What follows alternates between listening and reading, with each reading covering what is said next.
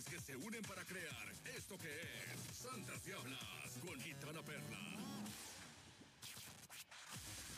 Buenas noches, ¿cómo están? Dios los bendice a todos ustedes. Y hoy es una noche de lujo, engalanada por toda una profesional. Como ya es de conocimiento de todos, desde hace dos años nuestra vida o nuestra normalidad cambió y cambió de una manera radical.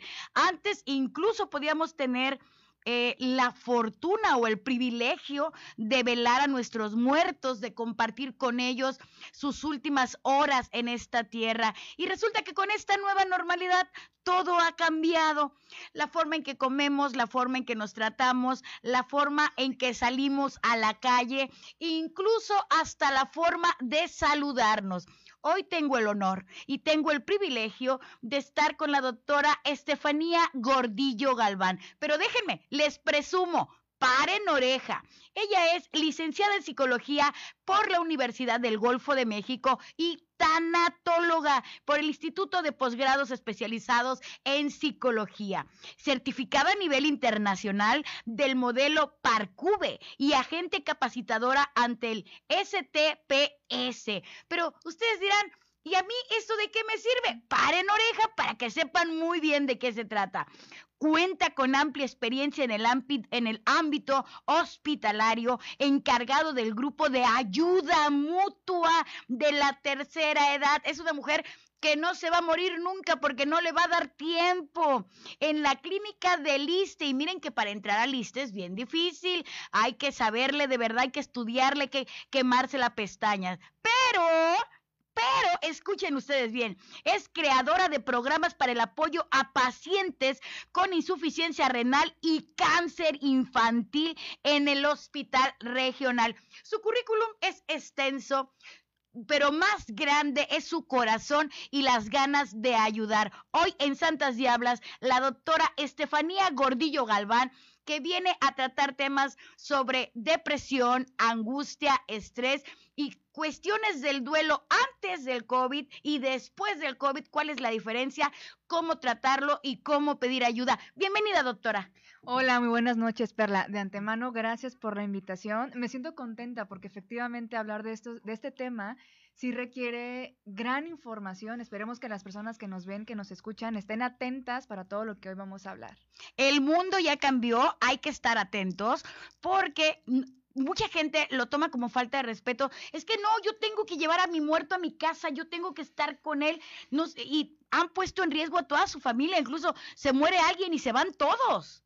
Así es, y actualmente ya desafortunadamente no se puede prestar esta situación porque como lo mencionabas, la pandemia ha cambiado significativamente cuando fallece un ser querido, desde el ritual en donde las personas, te bueno, el, el equipo médico te dice, sabes que tu familiar ya falleció, ya no lo puedes ver, el ritual de decir, este, de, de velarlo, de ir toda la familia, incluso de donde es originario la persona, se elimina y te lo entregan en dónde? En una caja de cenizas. No lo vuelves a ver. Se me enchinó la piel nada más de mencionar estas cosas. Esto y mucho más aquí en Santas Diablas, siendo las nueve de la noche con cuatro minutos. Vamos a una canción y a corte para regresar con todo hablando sobre este tema. Con nosotros la doctora Estefanía Gordillo Galván y vamos a escuchar en este momento lo grande que es perdonar de Dico Sí y Gilberto Santa Rosa. Aquí en Santas Diablas 96.5 enciende la radio. Doctora, en todo momento estamos hablando porque nos están escuchando por Spotify. Correcto. Y nos están viendo por streaming. Si usted gusta compartir en sus redes sociales, nos Ah, puede, perfecto. nos puede encontrar como Santas Diablas. En lo que yo estoy aquí compartiendo, voy a, voy a compartir. Vamos a ir platicándole a la gente de streaming de qué se trata todo esto.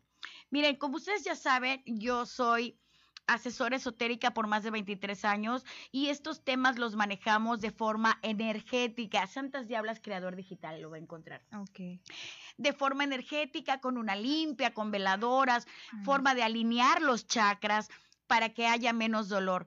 pero es fundamental, no solamente somos espíritu, también somos materia y es fundamental tener conocimiento y que nos quede muy claro que no es una falta de respeto para nuestros familiares en ningún momento, no es una falta de respeto si no los llegamos a velar, entre comillas, según tu religión, es más bien una protección para la familia. Pero vamos a empezar con una pregunta, doctora, a ver qué nos puede compartir. Dice, ¿Qué es el duelo? Para usted, en términos coloquiales, ¿qué es el duelo? Bueno, el duelo en sí es una respuesta natural que presenta un ser humano ante la pérdida de cualquier tipo, es decir, de un trabajo, de una relación, de algo material y bueno, en este caso de un ser querido. Entonces, el objetivo del duelo es que la persona vaya transitando el mismo y aprenda a vivir, en este caso, sin el ser querido que ya, que ya falleció.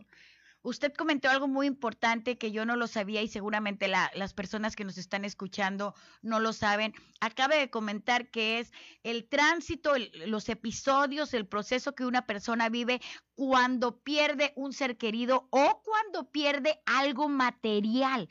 O sea, también se viven duelos por cosas materiales por cosas materiales, por situaciones de vida, por ejemplo, de, de, una jubilación. Estamos hablando de una... La pandemia en sí es una pérdida porque cambiamos nuestro estilo de vida, aparte de los seres queridos, cuando perdemos a una mascota, cuando cambiamos de residencia, todo lo que tiene que ver con cambio, con pérdida, es un duelo.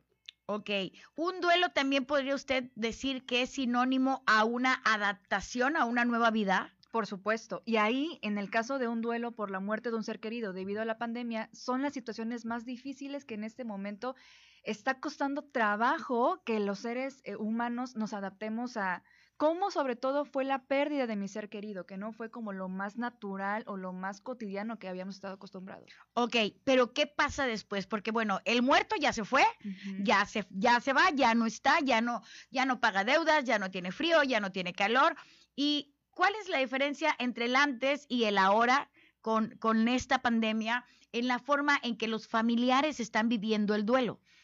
Híjole, normalmente un duelo vamos a llamarle normal para ser como más precisos. Un duelo normal consta de cuatro factores. Según la tanatóloga Amalia Osorio, dice. Tomen nota, cuatro factores. Sí, cuatro factores importantes es el vínculo y la profundidad que había con el ser querido. Lo siguiente es la forma en el que el ser querido falleció. La tercera es la lógica y la cuarta es el momento. ¿Qué quiere decir esto?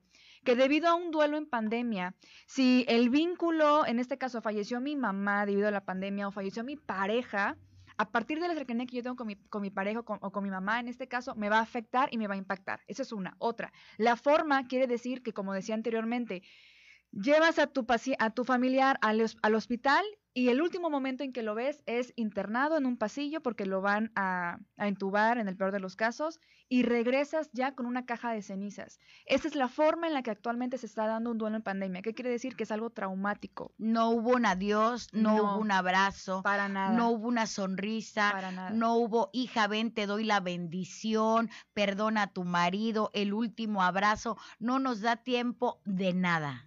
Y después continúa la parte lógica. ¿Qué es esto?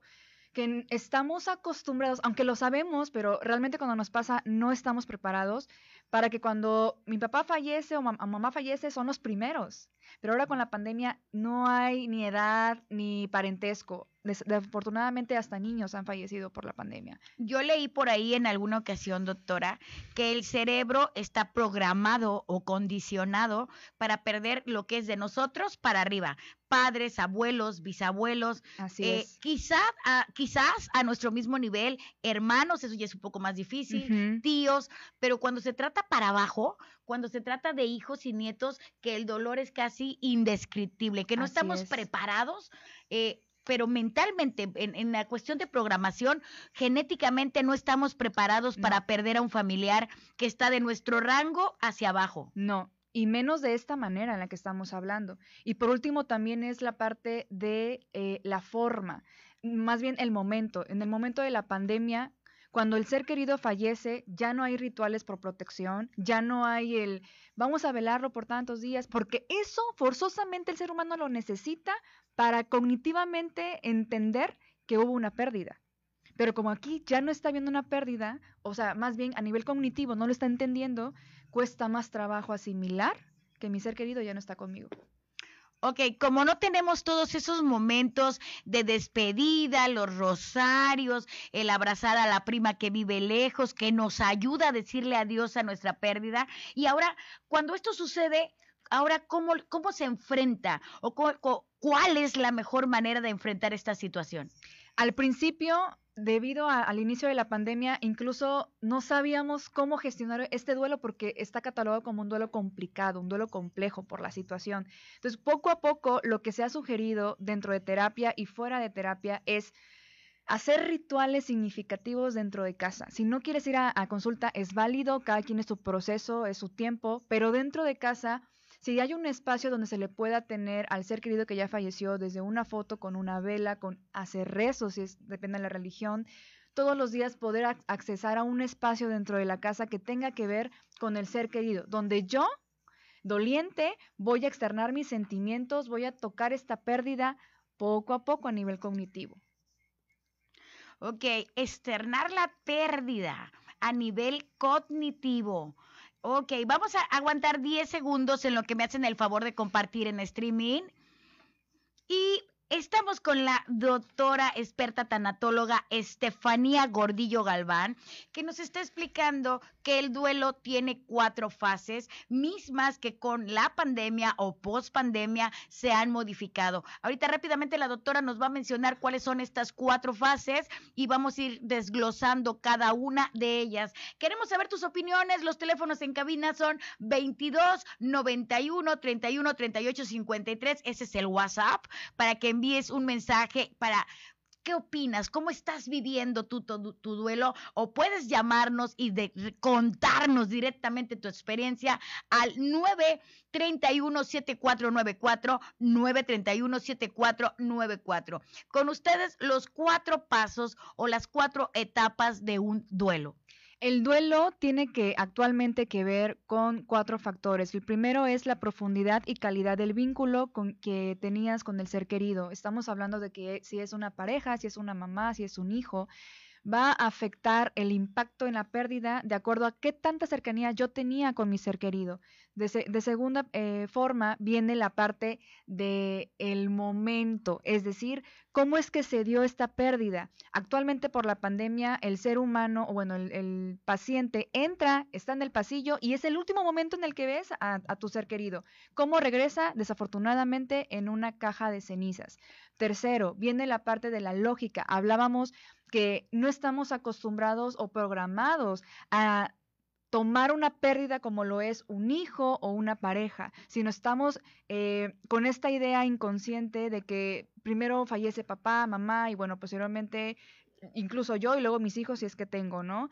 Y luego finalmente es el, es el, momento y el lugar donde la pandemia ha quitado los rituales en donde el ser humano necesita para poder entender de forma cognitiva, o sea, a nivel de pensamiento, que mi ser querido ya no está. Cuando quitamos estos elementos, hace más traumático los sentimientos, eh, los pensamientos y las conductas son más intensas y, y más profundas. Entonces, es un duelo complicado. Ok, quiere decir que cuando no tenemos la oportunidad de vivir estos rituales, de despedirnos de nuestro ser querido, hay más tendencia al llanto, al suicidio, a la depresión, al sentir o a tener la sensación de que todas las personas a nuestro alrededor se van a morir, porque antes hay un dicho muy conocido de, pues de que se muera mi abuelita que ya vivió, a que me muera yo, que se muera mi abuelita. Pero ahorita con esta pandemia, todos estamos en el mismo nivel de riesgo. Así es. Y nos están invitando a vivir el día a día como si fuera el último, ¿correcto? Así es. Entonces, en este caso, digo, desafortunadamente, cuando nos topamos actualmente con pérdidas de niños, que ya también está llegando, como decías, no, no hay como, ah, sí, solamente a, a gente de tercera edad. No, ya es en todos los, los eh, rubros de, de edad del ser humano y ahí habla de la lógica. No nos esperamos que nuestro hijo o nuestra pareja fallezca de manera repentina, porque ahora, hablando de la enfermedad, no es algo que sea algo crónico, es algo muy fulminante, es algo rápido. No te da chance de ir procesando que mi, a ver, que mi ser querido está enfermo, que necesita tratamiento. No, todo es, se enferma, se interna y fallece. Son como los que les dan el, el ejemplo más próximo que se me ocurre a las personas que les da un infarto al miocardio, que es fulminante, Así es. algo similar. Es traumático, exacto. Ahora, en otras ocasiones y años atrás, estoy hablando de 60, 70, 80, bueno, una pareja perdía un hijo, tardaban un proceso de duelo uno o dos años y optaban por tener otro. Y aquí ahora hay un temor porque tengo otro y en el embarazo me puedo morir. O también él puede fallecer porque no estamos exentos. Creo que ahorita la pandemia ha traído la conciencia de que efectivamente como seres humanos somos vulnerables. O sea, no nada más a nivel emocional, sino también a nivel físico. Entonces, antes de la pandemia, nuestro estilo de vida era como muy rápido, ¿no? Y no te daba chance a, a detenerte a pensar qué estoy haciendo de mi vida. Pero ahora, con estas pausas obligatorias, nos ha llevado en- a darle como este reinvención a mi vida de qué estoy haciendo, le doy un sentido. Quiero tener un hijo, ¿para qué quiero tener un hijo? Quiero estar con esta pareja, ¿para qué quiero estar con esta pareja? Y claro, eh, toma decisiones de decir, ya no quiero estar con mi pareja o ya no quiero tener otro hijo por el miedo a, es válido porque ya nos detenemos más a pensar el para qué hacemos las cosas. Tengo dinero guardado, ¿para qué lo tengo guardado? Igual ni me muero, me lo voy a gastar ahorita. Sí, porque también cambiaron los usos y costumbres en el consumo, en el consumo de ropa, de alimentos, de viajes. Yo le tengo una pregunta, doctora, y dice, ¿cuáles son las diferencias entre un duelo normal y un duelo COVID? que en el duelo normal, por llamarlo así, las etapas de negación, de enojo, de depresión, de negociación, aceptación, se van viviendo poco a poco. Porque, Hay tiempo. Claro, porque ya tuviste chance de despedirte de tu ser querido, porque ya te lo esperabas, entonces como lo asimilo sin tanta, sin tanto trauma. Pero en un duelo por COVID, ah, ya es estar eh, pre- predestinado a que no lo voy a asimilar porque es tan grande eh, la noticia de cómo fue que me va a implicar más tiempo, primeramente estar en la negación. Si normalmente en un duelo normal es, bueno, determinados meses, semanas, un duelo por COVID está comprobado y en consulta lo he visto, que luego tengo pacientes que llevan seis meses y siguen en negación. O sea, se alargaron las etapas del duelo con el COVID, las etapas que todos conocemos, negación, enojo, aceptación, bla, bla, bla, se Sí. alargaron. Sí. ¿Y hay alguna que se haya cortado, doctora? Híjole, hasta ahorita no. Al contrario, la gente me ha dicho en, en consulta, ¿no? Doctora, es que quiero que este dolor se me quite. Ya no quiero sufrir. Y digo, bueno, a ver, si nos ponemos a analizar los elementos por los cuales el dolor es muy fuerte, tenemos que mirarnos de forma compasiva y darnos permiso de tocar el dolor que no nos dio chance de tocarlo antes. Entonces, tarde o temprano tenemos que afrontar los sentimientos, porque si no los afrontamos, aparte de ser un duelo complejo, puede ser un duelo crónico.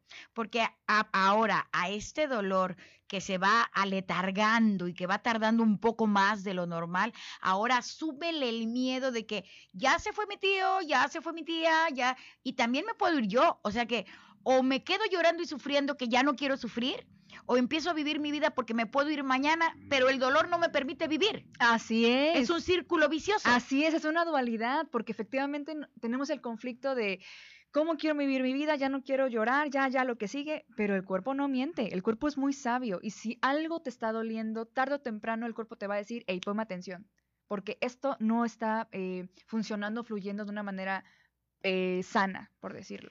Ok. Bajo su punto de vista profesional, doctora, ¿cuáles son las recomendaciones para sobrellevar un duelo COVID aquí en México, tomando en cuenta México, Latinoamérica, que somos más arraigados a nuestras costumbres, y hablando de Estados Unidos, porque tenemos un público muy alto en Estados Unidos vía streaming? Vamos a escuchar sus recomendaciones. Bueno, primero que nada, para afrontar un duelo en pandemia, te invito a que te des un espacio contigo para darte cuenta en qué estado emocional estás. Hablando de un duelo es muy complejo. Mm, Como seres humanos estamos tocando al mismo tiempo el enojo, el dolor, la tristeza, la impotencia. Date el permiso de sentirlo, date el permiso de llorar, de gritar, de enojarte. Cuando reconocemos las emociones es más fácil pasar a lo siguiente, que es ¿Qué necesita mi cuerpo? ¿Qué necesito yo en este momento? Hablarlo, dibujarlo, porque muchas veces hablar de, esta, de estas pérdidas nos cuesta por no vernos vulnerables. Entonces, a veces les, sugiero a mis pacientes, bueno, no lo hables con alguien, pero exprésalo de otra forma, no nada más hablándolo. Si a lo mejor no eres bueno hablando, porque luego hay como estos eh, comentarios, dibújalo, créalo, pero el punto es que no se siga quedando aquí. Otro de los puntos es, como lo decía, ya cuando tienes más... Eh, oportunidad de confiar en el otro con una red de apoyo, bueno, entonces voy creando estos rituales, ya sea eh, por videollamadas, ya sea por alguna plataforma, pero que el punto es que tu eh, mente vaya creando la despedida con tu ser querido aunque físicamente no hayas tenido la oportunidad y en tu cerebro no se haya registrado el recuerdo de un adiós, eh, mental y cognitivamente, que es lo mismo, tenemos la oportunidad de crear esos nuevos recuerdos a través de una imagen, una foto, una canción. Incluso. Que nos recuerda al ser querido, ¿no? Porque muy, eso que acabas de decir es muy importante. Muchas veces eh, hay pacientes que se quedaron con los WhatsApps ¿no? Qué fuerte, y los están escuche y escuche y escuche. Ojalá, y digo, a lo mejor no quiero que suene mal, pero ojalá eso fuera, pero hay pacientes que ni siquiera los escuchan por el miedo al dolor. Entonces, claro que es válido, como les digo, date tu tiempo y tu espacio. Cuando los escuchas es dar un paso. ¿Por qué digo? Enfrenta lo que estás sintiendo. Si no lo tocamos, se va a hacer crónico y luego va a llegar otra pérdida y va a ser peor. Entonces, sí tiene que ver mucho con ver una foto, con ver eh, algo, las pláticas que tenías por WhatsApp. O sea, realmente sí a tu ritmo, ve tocando lo que está aquí atorado porque si no, no va a salir. Date, permiso de gritar, date permiso de llorar, de berrear, de pegarle a las paredes, pero aquí hay un punto muy importante que quiero resaltar porque yo conozco casos de personas que se han envuelto en una burbuja de cristal, que sanitizan, bueno, hasta lo que no van a utilizar y de todas maneras se han contagiado de COVID quítate la culpa, porque lo primero es, no hubiera yo asistido a esa fiesta, hubiera yo comprado un cubrebocas diferente, no lo hubiera yo dejado ir a la escuela, eso no son en este momento factores determinantes que indiquen quién o quién no se va a contagiar en esta pandemia. Vamos a eliminar la culpa. Esto que acabas de decir es muy importante porque la culpa debido al duelo en COVID es lo que más se presenta. La culpa y la impotencia, efectivamente, es que si yo no hubiera ido a esta reunión, la impotencia de por qué no lo llevé al hospital antes, por qué no le di más medicamento, esos dos es lo más difícil de afrontar en este momento del duelo, porque ¿cómo íbamos a saber que nuestro ser querido iba a fallecer? No lo sabíamos. no, no lo sabe nadie. No. Y entonces es como hacer lo mejor que tenemos en nuestras manos para ayudar a, nuestro ser querido. Pero algo que tenemos que tomar en cuenta es que hay cosas que no están en nuestras manos que hacemos lo mejor que podemos. Hay cosas que no están en nuestras manos y hay que aceptarlo. Pero lo que sí está en nuestras manos, y, es, y esto lo digo muy claro, para aquellas personas que piensan que la vacuna es una cosa de conspiración, que nos quieren dominar, que nos están metiendo un chip, que por favor, esto sí está en nuestras manos. Vacúnate. Vacúnate por ti, por la gente que te rodea, por tus vecinos, por tus compañeros de trabajo, por tu pareja, por tus hijos. La vacuna no es una conspiración y la doctora no me va a dejar mentir. En todas las épocas el ser humano le ha tenido miedo a lo desconocido. Así pasó con la vacuna del tétanos, de la tuberculosis, del sarampión. Siempre la gente, no, no, no, a mis hijos no, a mis hijos no. Y ha pasado con cada vacuna. No podemos permitir que en pleno siglo XXI aún las personas digan, no, no, yo no, porque es una conspiración. Y esto que acabas de decir es muy cierto. La pandemia trajo una situación totalmente desconocida, con incertidumbre, con angustia, hablando desde la enfermedad, que te digan, tienes esta enfermedad que es nueva y potencialmente mortal. Eso hace que, lógicamente, los niveles de ansiedad y de depresión y otras patologías vayan en aumento claro, muchas patologías, estamos refiriéndonos a la depresión, a la ansiedad, aumentaron los, los suicidios, también aumentaron las bodas express. Antes que voy a planear la boda uno o dos años, en tres días se están casando. Con eso nos quedamos. Vamos a un corte y una canción divina. Siendo las 9 de la noche con 25 minutos, vamos a escuchar Me tengo que ir de Orquesta Adolescente. Aquí en Santas Diablas 96.5, enciende la radio. Doctora, qué interesante que por un lado mucha gente está dejando de vivir por miedo a no contagiarse mucha gente está dejando de hacer muchas cosas y por el otro lado hay un extremo que dice, no, yo sí voy a viajar, yo sí voy a hacer el amor, yo sí me voy a atrever a tener un amante, incluso han, han aumentado los casos de infidelidad, doctora. Y esto que acabas de decir es muy cierto, o sea, desde la conciencia de no me quiero quedar con las ganas de nada, quiero hacer todo, pero esto desafortunadamente se ve reflejado, por ejemplo, en las parejas, que también ha habido mucha ruptura por lo mismo. O sea, la pandemia vino a destapar todo lo que estaba como oculto por nuestro ritmo de vida que era muy movido. Entonces... Fíjense qué frase para sacar un clip. La pandemia vino a destapar todo lo que estaba oculto. ¿Qué estaba oculto, doctora? Ganas de viajar, ganas de tener relaciones sexuales con alguien diferente, ganas de tener una mascota, ¿qué más? Aparte de lo que mencionaste, también el hecho de cuestionarme qué hace que yo siga con esta pareja, qué hace que yo siga en este trabajo, quiero ser mamá, no quiero ser mamá, eh, el hecho de también de decir, bueno, yo tantos años me he dedicado a un trabajo o viviendo en un lugar que bueno, ya es momento de hacer lo que a mí me gusta, lo que me hace feliz, lo que me apasiona. Digamos, no, no vayamos tan lejos cuando estamos hablando de un profesional que solo tiene que dedicarse a esa línea por toda la vida. Y si no te hace feliz, es como sentirte estancado. No, la pandemia vino a decir, darte la oportunidad de reinventarte y de hacer lo que tú realmente crees que te va a hacer feliz. La pandemia vino a sacudirnos todo el tuétano y a darnos cuenta, a quitarnos el concepto de que no somos eternos. Quizás nuestras obras. Quizás nuestras acciones puedan dejar alguna huella para futuras generaciones, pero en este momento hay que vivir el hoy.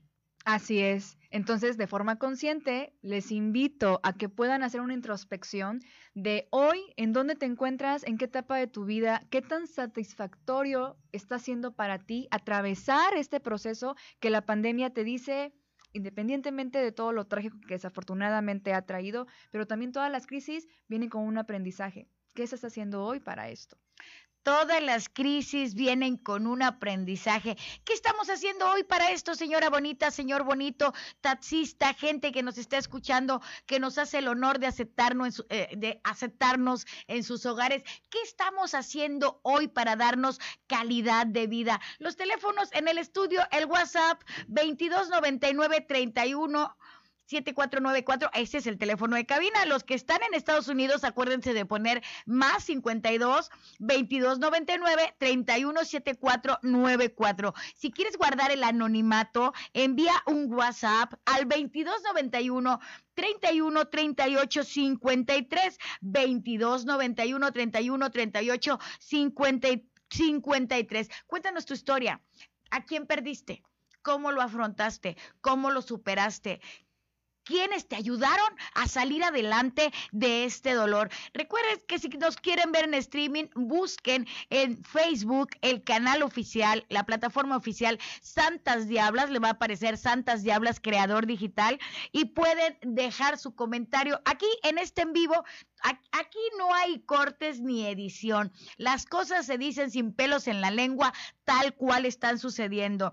Dice Gloria Castro, hola hermosura de mujeres, ¿cómo están? Buenas noches, mil bendiciones. Gracias por hablar de este tema. Dice Gloria Castro, dice Abril Velasco, tanatóloga, de las mejores tanatólogas, la amo, muchas gracias por todo, doctora. Gracias, Gitana Perla, por prestarle atención a la salud mental. Ay, muchas gracias. Ok, alguien más que quiera comentar por ahí, porque este tema es muy amplio. Ahorita vamos a tocar la depresión que nos da por la pérdida de un ser querido, cómo, cómo nos está afectando la pandemia y muchos temas más acerca de estas muertes, acerca de estas enfermedades mentales, porque ahorita está muy de moda, incluso acaba de pasar el Día de la Salud Mental, es que hay que cuidar tu salud mental, checa lo que lees, checa lo que comes, checa tus actividades, checa tu equilibrio emocional, pero ¿cómo vamos a tener un equilibrio emocional si prendemos la tele, prendemos cualquier plataforma digital? Muertos por aquí, muertos por allá, suicidios, pobreza, cae el peso. Bueno, es una infinidad de noticias malas que dices, me están pidiendo que me equilibre y me están pidiendo que me dé para arriba y, y, nada más veo puras cosas negativas en el exterior. Así es, eso también tiene que ver mucho con cuánta ansiedad, en este caso, eh, aumenta por el contenido que estamos teniendo todos los días sobre noticias que, lejos de que nos nutran, luego nos pueden afectar o presentar frustración, tristeza, porque qué tanto de lo que escuchamos podemos hacer que esté en nuestras manos. Entonces sí, a la larga eso no nos beneficia. ¿Qué tanto de lo que escuchamos podemos hacer? A mí se me ocurre, y para toda la gente que nos está escuchando, no bajar las defensas en el sentido de buena alimentación, uso de cubrebocas, desinfectarse las manos constantemente, sana distancia, pero en el caso de familiares que, por ejemplo, tienen ahorita todo lo que llevan de pandemia, de no verse. Mm, esto también estamos hablando de un cambio significativo porque lógicamente Sí, la modalidad online es un gran recurso, sin embargo no es lo mismo hacer contacto con tu ser querido, el saber que tener un abrazo de esta persona, que no es el mismo eh, efecto de tener una videollamada a sentir a la persona y que muchas veces no hace falta platicar o una palabra, solo tener el contacto como ser humano, porque no nacimos para eh, estar solos, sino estar con este eh, contacto que desde bebés, desde que nacemos, lo estamos teniendo con nuestra madre. Entonces, al quitarnos este contacto, sí nos afecta a nivel eh, emocional. Ahorita que se me vino a la mente, hubo un video iniciando la pandemia de un hijo con una mamá que era la precaución de no te quiero eh, tocar, pero se pusieron como sobre un tendedero, algo así como de plástico, y lo adaptaron perfectamente para meter los brazos y ambos se abrazaron. Aunque algo los dividía, fue algo que, bueno, me conmovió por la necesidad del ser humano de decir, me adapto a ver cómo le hago, pero yo necesito tocar a mi mamá y darle un abrazo y bueno, fue una imagen muy, muy tierna. Santas Diablas, buenas noches. Tocando temas de tanatología, depresión, angustia, post-pandemia. Con nosotros una especialista, tanatóloga, la doctora Estefanía Gordillo Galván. Nos, nos acaba de entrar una pregunta, doctora aquí al WhatsApp de Más Latina y dice, hola, quiero preguntarle a la doctora dónde la puedo consultar y dónde puedo encontrarla. ¿Quiere usted dar sus números telefónicos, doctora, por favor? Claro que sí, con mucho gusto. Me pueden mandar WhatsApp al número 2291 48 92 47 y bueno, una servidora les estará contestando con gusto para poder agendar una cita si es que desean y mandarles mayor información. Ahora, vamos con algo bien fuerte que ahora vamos a hablar de los resultados. Ya dimos el pre, ya dimos las cuestiones del duelo, las muertes eh, antes del COVID y después del COVID. Pero como el pasado ya quedó atrás, hoy, hoy por hoy, en la actualidad, dicen que la ansiedad y la depresión es la nueva pandemia que dejó la, la pandemia COVID-19. Doctora, ¿esto es cierto?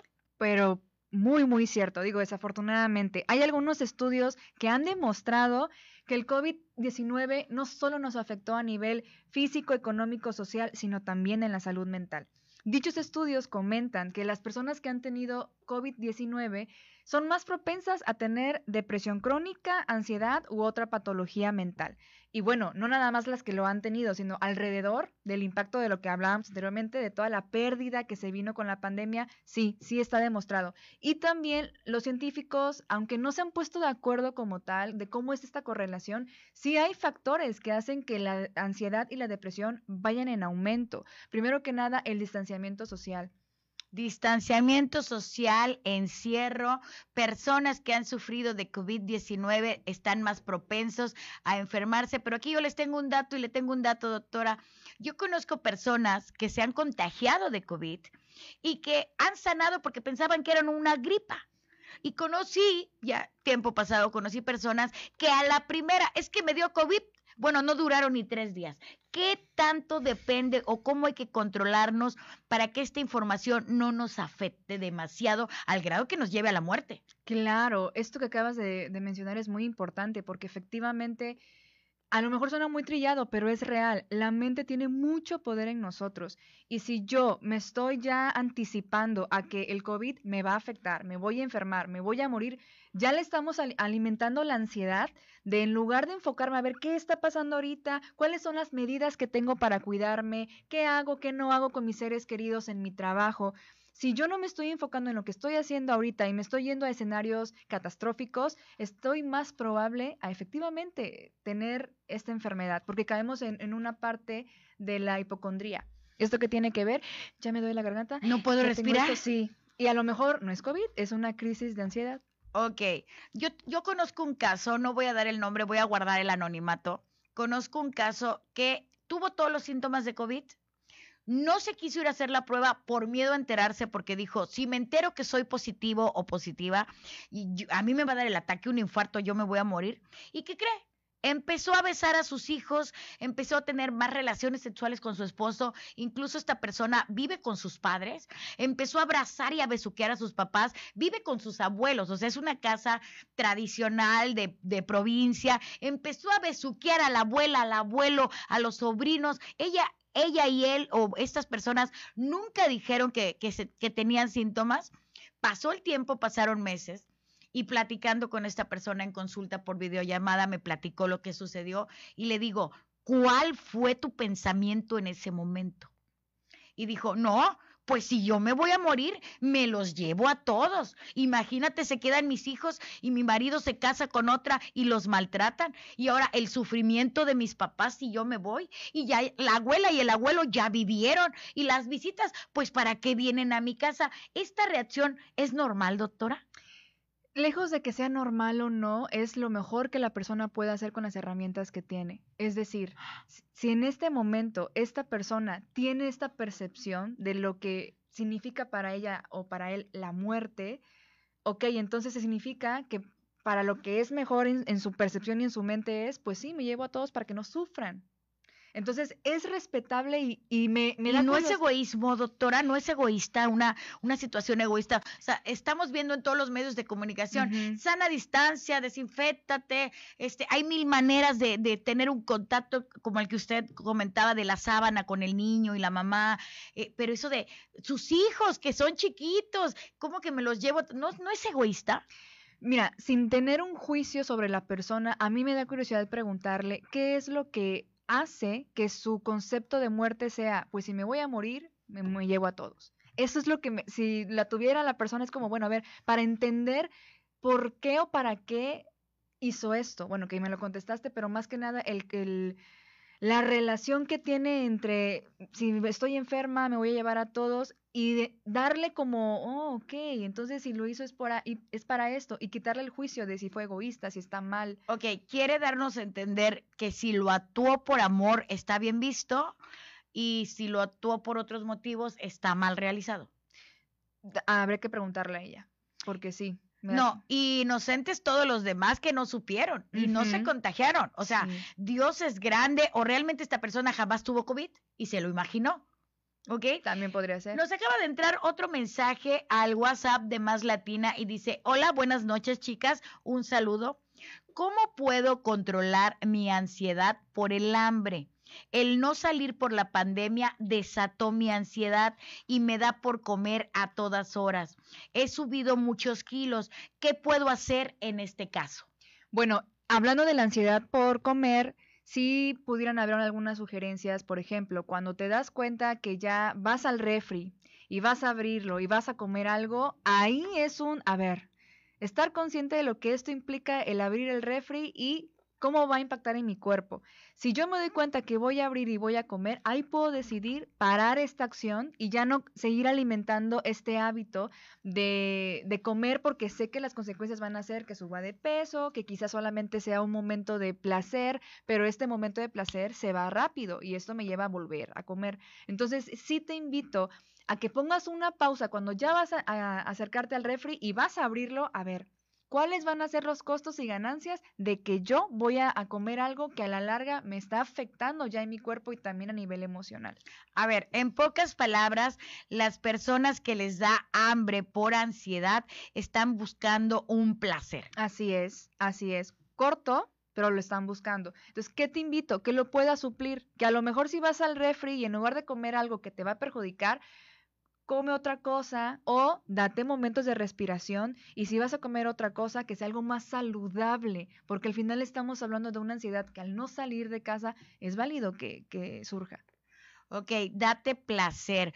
Yo tendría muchos consejos para que nos diéramos placer, que no sería comida realmente. Y unos consejos así como que vibrar mucho. Me estoy refiriendo a vibrar alto, no piensen mal. Pero usted como experta, ¿qué otro consejo nos podría dar que no sea comer para eliminar la ansiedad por hambre? Ok, en este caso, pudieras darte un momento, si estamos, porque al final la necesidad es tener placer, nos podemos dar un espacio de, y ahí viene la parte que yo decía hace rato, ¿qué actividades quizás no he hecho en mucho tiempo y que ahorita que mi cuerpo está ansioso me pide hacer ejercicio, ah, si me gusta dibujar, dibujar, me gusta leer un libro, voy a aprovechar a leerlo, porque mi cuerpo necesita hacer algo y algo que me nutra, porque si yo estoy siguiendo alimentando literal, eh, esta actitud de siento placer, entonces quiero comer porque es lo único que me da placer, sí las secuelas van a ser a largo plazo. Entonces, haz actividades cuando te caches que estás ansioso o ansiosa, que te nutran desde hacer algo que te mueva tu cuerpo como ejercicio, por ejemplo, o comer algo más sano. Ok, es una especie de droga y si nos vamos a drogar, nos vamos a drogar cantando, bailando, nos vamos a drogar con música, con una manzana, con uvas, leyendo un buen libro, haciendo meditación, porque lo que estamos buscando es equilibrio y placer. Le quiero comentar algo, doctora. Dicen por ahí que la, la pandemia de COVID-19 ha tenido un gran impacto, y no lo dicen por ahí, es algo, es un hecho que eh, atestiguamos diariamente en la salud mental de las personas. Algunos grupos como los trabajadores de la salud, estoy hablando de médicos internistas, enfermeros, camilleros y demás, y otros trabajadores de primera línea, muerteros, dueños de funerarias, e, etcétera, ¿ok? Eh, los estudiantes, las personas que viven sobre todo solos o las personas que viven solas, las que son las que más afectaciones mentales tienen. ¿Puede usted explicar por qué? Muchas veces, bajo estos contextos, hablando por ejemplo del equipo médico, está, estaban y ahorita, bueno, siguen estando bajo mucho estrés. Digo, platicando con equipo médico, me contaban las experiencias tan impotentes, hablando desde los, eh, los el equipo de protección que no contaban con los suficientes recursos. Esa es una. Imagínate cómo yo voy a entrar a un, a un área donde yo no me siento seguro, donde estoy tan cerca de, de, la muerte. Eso lógicamente hace que la ansiedad y también la depresión, porque son, eran jornadas muy, muy largas y pesadas, aumentara. Esto en el equipo médico. Ahora, otra parte también de las personas que viven solas, de los, de, de los estudiantes, hablando, por ejemplo, el rubro de los estudiantes, perdieron su rol de vida, ahora claro, por línea. Claro, luego los, los pacientes que, que, vienen conmigo hablando, por ejemplo, chicos universitarios, es lo que me dicen, es que paso de una clase a otra, de otra a otra, y es tareas y clase, tareas, exámenes, y es que me paro, me baño y me voy a sentar en un escritorio. Llega la noche y ya terminé, ¿y qué hago? Veo algo en la tele y me vuelvo a dormir. Entonces, Claro que también hay ansiedad y depresión por eso. Hay, ha aumentado la obesidad, la depresión, la ansiedad, las ganas de no estudiar, sienten que no están siendo capacitados de la misma manera, no hay interacción social, bueno, no tienen chance ni siquiera de vivorear al compañero cómo vino vestido del, del, chisme que, que, la, que el ner, que la matadita, que, que la flaquita, que la gordita, ya todo ese todo eso se perdió porque se ven a través de una cámara. Así es. Aquí nos surge una duda muy importante. Antes de que existiera el COVID-19 y que existiera esta pandemia, ya, ya, existía la depresión, ya existía la ansiedad, ya existían los ataques de pánico, la angustia y todas las enfermedades eh, mentales reconocidas por la medicina.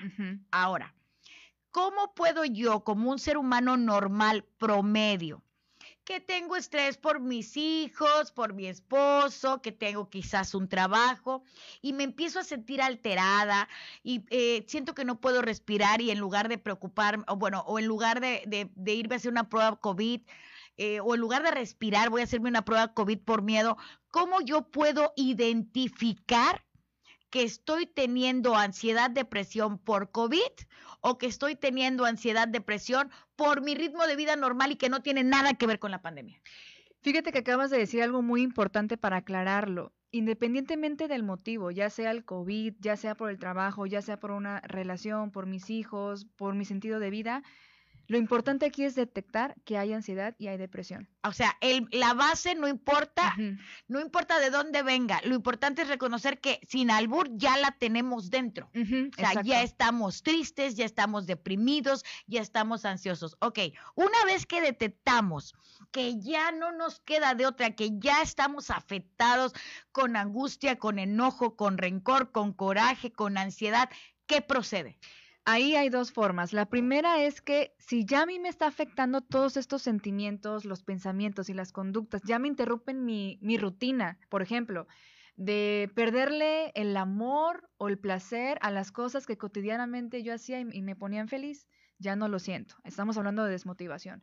Que de pronto, tiempo ahí perderle el amor y la atención a las cosas que te hacían feliz. Señora bonita, si usted le encantaba ir al Zumba para platicar con la comadre y ahorita ya no va porque se tiene que poner el cubrebocas y le falta el aire, aguas, aguántese aunque se ponga dos metros para allá, pero usted siga yendo al Zumba.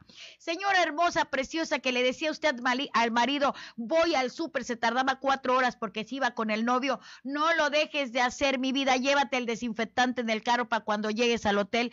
Eh, en pocas palabras, hay que volverle a tomar un sentido a la vida. Hay que tomarle el sentido de la felicidad y embárrense desde la cabeza hasta los pies la crema de me vale, me vale, se me resbala para volverle a tomar el sentido a la vida. Con eso nos quedamos. Vamos a una canción que va muy ad hoc, doctora, porque vamos a escuchar La Llorona.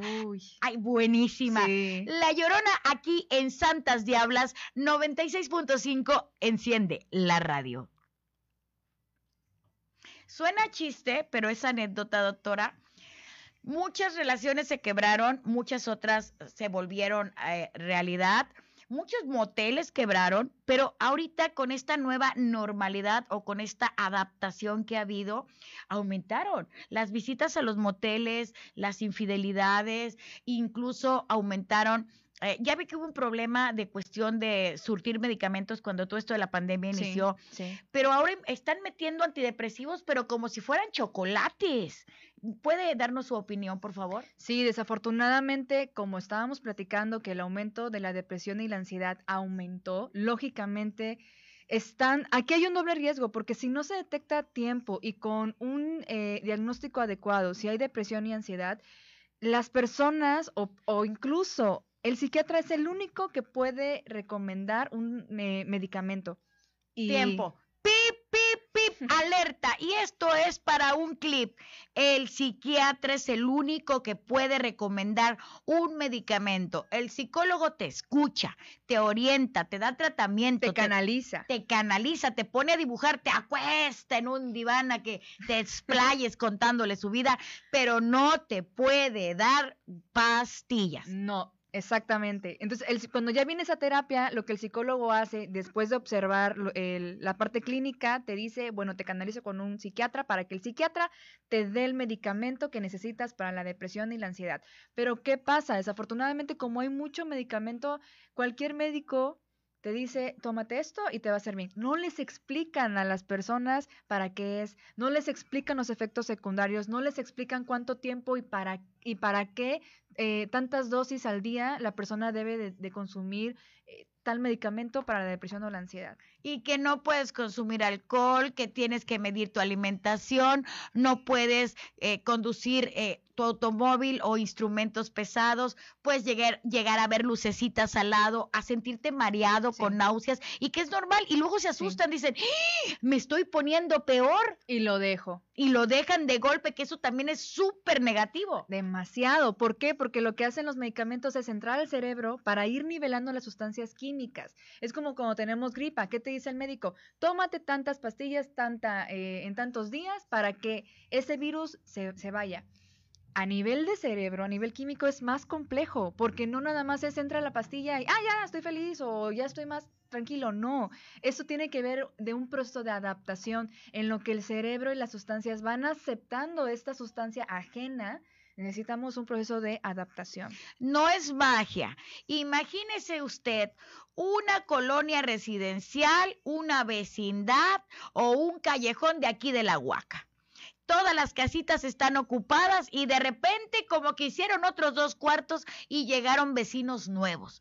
No saben qué comportamiento tienen, si se bañan, si no se bañan, si son fresas y nice, si son de barrio, no saben nada y en lo que los que ya son eh, habituales o los que ya son vecinos o los que ya son oriundos de ese vecindario conocen a los nuevos, ese es el proceso de adaptación cuando alguien empieza a tomar algún tipo de medicamento o antidepresivo. Tenemos una, una pregunta en el streaming, doctora. Momento de compartir ahorita todos los que están en el streaming porque estamos hablando de depresión, de angustia, de cómo se vive un duelo antes de COVID, después de COVID, cómo afrontarlo de la mejor manera, cómo guardar la sana distancia, cómo aprenderle a tener un sentido de felicidad a la vida. Y comentan por aquí que es distribuidora de contenido Leticia Martínez. Dice, me gusta mucho este programa. Tengo una pregunta, doctora. Eh, ¿La ansiedad se tiene que tratar con un experto forzosamente o, eh, o puede desaparecer sin tratamiento? Aquí, uy, qué pregunta tan interesante. Y es muy buena, porque yo me imagino que ha de haber diferentes este, niveles de ansiedad, sí, ¿no? Sí, muchas veces cuando se diagnostica eh, la ansiedad, las personas cuando van a terapia, sí hay un alto, alto eh, probabilidad de transformación. Es decir, en que conozcamos nuestra propia ansiedad, en cómo canalizarla, en aceptarla, validarla. Ok, voy a pararla ahí un segundo y vamos a retomarnos como niños de kinder. ¿Qué es la ansiedad para, para que si alguien la está sufriendo o la está viviendo, no la confunda con depresión, no la confunda con enojo o con otra enfermedad? Básicamente, ¿cuáles son los síntomas de la ansiedad? Ataques de pánico. Ataques de pánico es me falta el aire, sudoración, eh, las palpitaciones del corazón. Siento que me voy a morir. Las paredes se me vienen encima. Me quiero ir al hospital porque siento que ya no aguanto. Eh, sudoración, eh, un un pánico que te paraliza, incluso te puedes estar, como dice, como si las paredes se vinieran encima, me, me quedo así todo eh, sentada, llorando, de que siento que me voy a morir. Es como lo principal de un ataque de pánico, hablando de la ansiedad. Ahora, todos estos síntomas no tienen que estar juntos. Con mínimo, con cuántos que aparezcan, puede usted decir que alguien tiene ansiedad. Con seis. Con seis o cuatro. Bueno, es que actualmente ya es con cuatro, ya es más que suficiente. Si usted tiene alguno de estos cuatro síntomas que la doctora acaba de mencionar, usted está posiblemente padeciendo de ansiedad. Así es, así es. Entonces, si la mayoría de las personas estamos hablando que aumentó la ansiedad por todos los eh, factores que hemos estado platicando, desafortunadamente muchas veces cuando no van a terapia, no es imposible que la persona no pueda eh, afrontar la ansiedad pero sí pudiera ser un poco más complejo. ¿Qué se necesita? Bueno, que si no quiere ir a terapia, la persona eh, tenga un conocimiento de, de, su ser, sepa cuáles son sus necesidades, qué es lo que quiere hacer para canalizarla a partir de una respiración profunda, de meditaciones que estaban diciendo por acá. Y sí se puede hacer. No nada más la terapia es la forma en la que una persona con ansiedad puede canalizarla. O sea, sí puede salir uno solito, sin ir a un, a un doctor.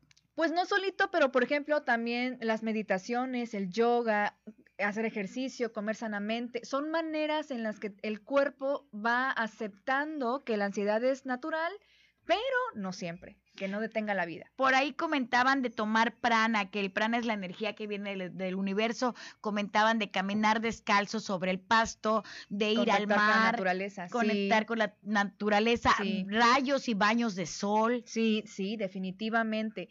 Y con la pandemia, es a lo que yo decía anteriormente, antes el estilo de vida era muy tecnología, muy rápido y hago las cosas por hacer, y ahora no, ahora las pausas obligatorias nos están invitando a contactar con la naturaleza, porque eso efectivamente reduce los niveles de depresión y de ansiedad, porque literal estamos conectando con la tierra, que bueno, de ahí ya a nivel energético es de donde venimos también.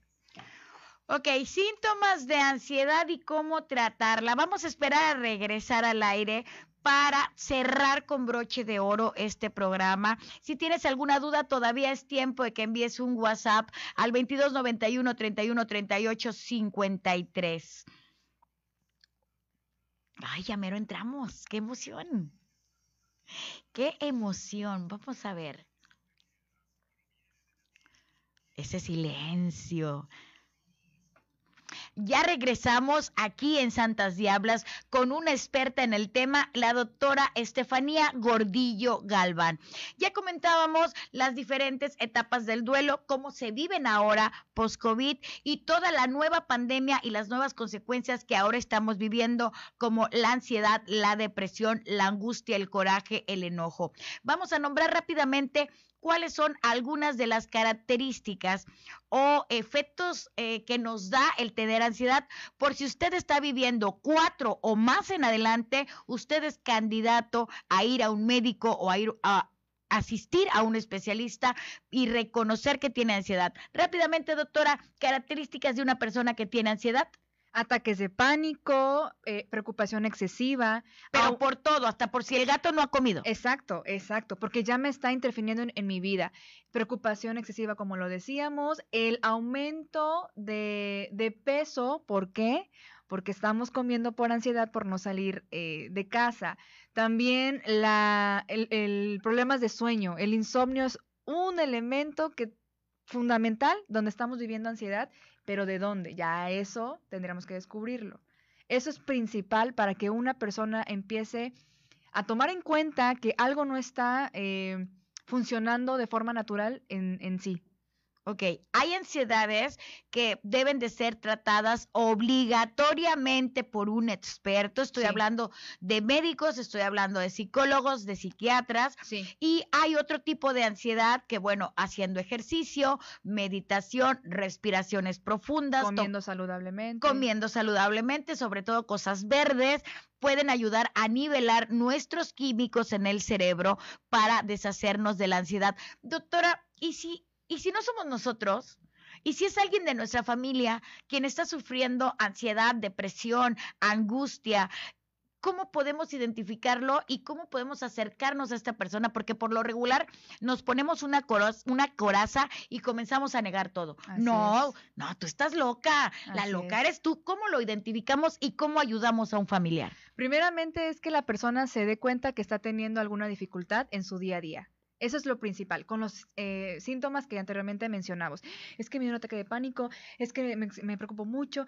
ok, ya lo detectamos. Ahora es que él lo reconozca o ella lo reconozca y necesite ayuda, porque por mucho que tú le quieras decir, oye, mira, te saqué cita con el psicólogo, con el psiquiatra, o mira, te invité a un curso de meditación, de...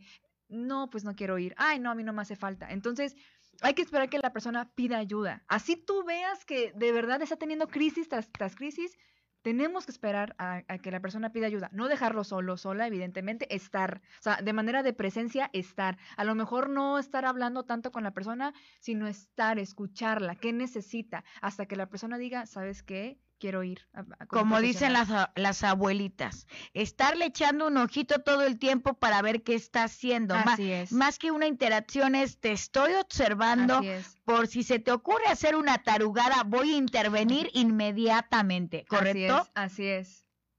Ok, ya nos comentó cómo darnos cuenta si alguien de nuestra familia tiene ansiedad, ya nos comentó cómo saber si nosotros mismos estamos sufriendo algún tipo de ansiedad o de depresión. ¿Qué diferencia hay entre la ansiedad y la depresión, doctora? Porque por lo regular parece que es un pan con lo mismo.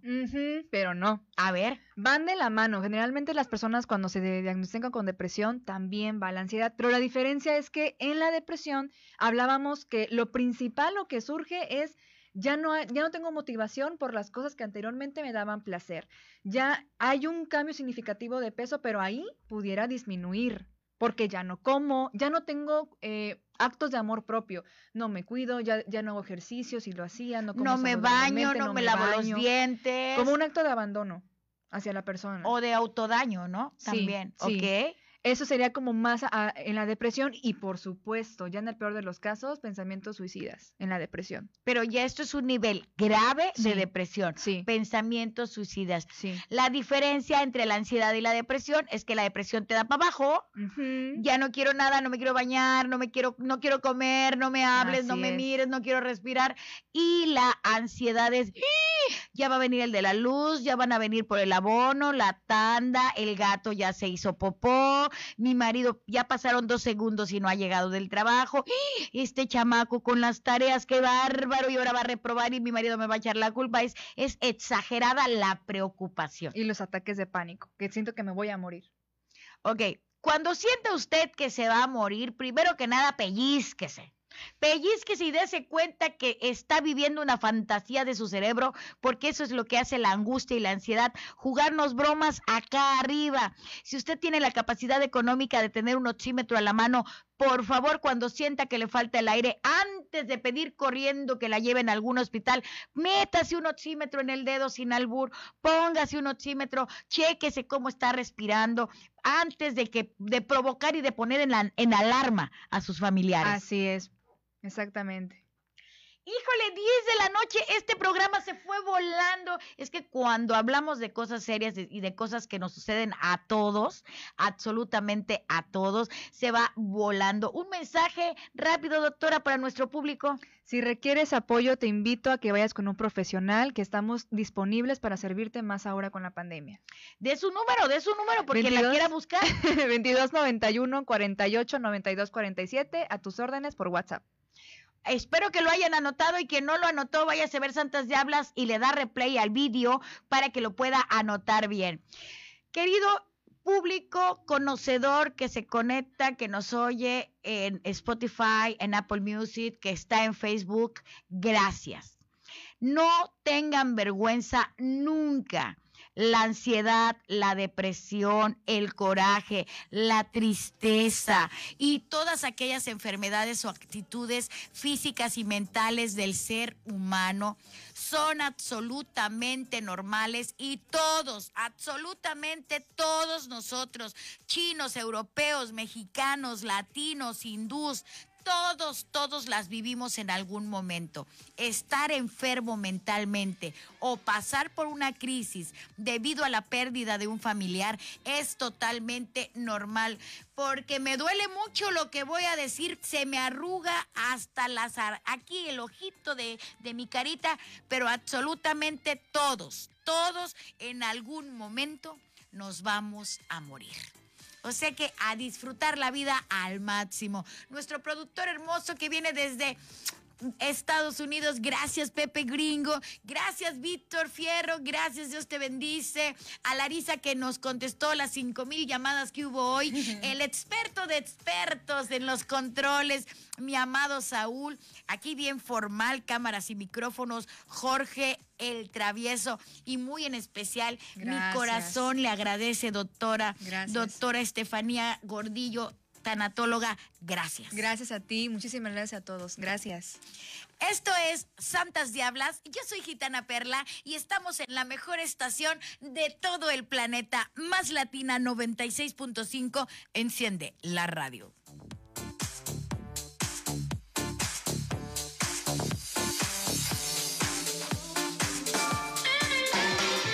Santas Diablas, los opuestos.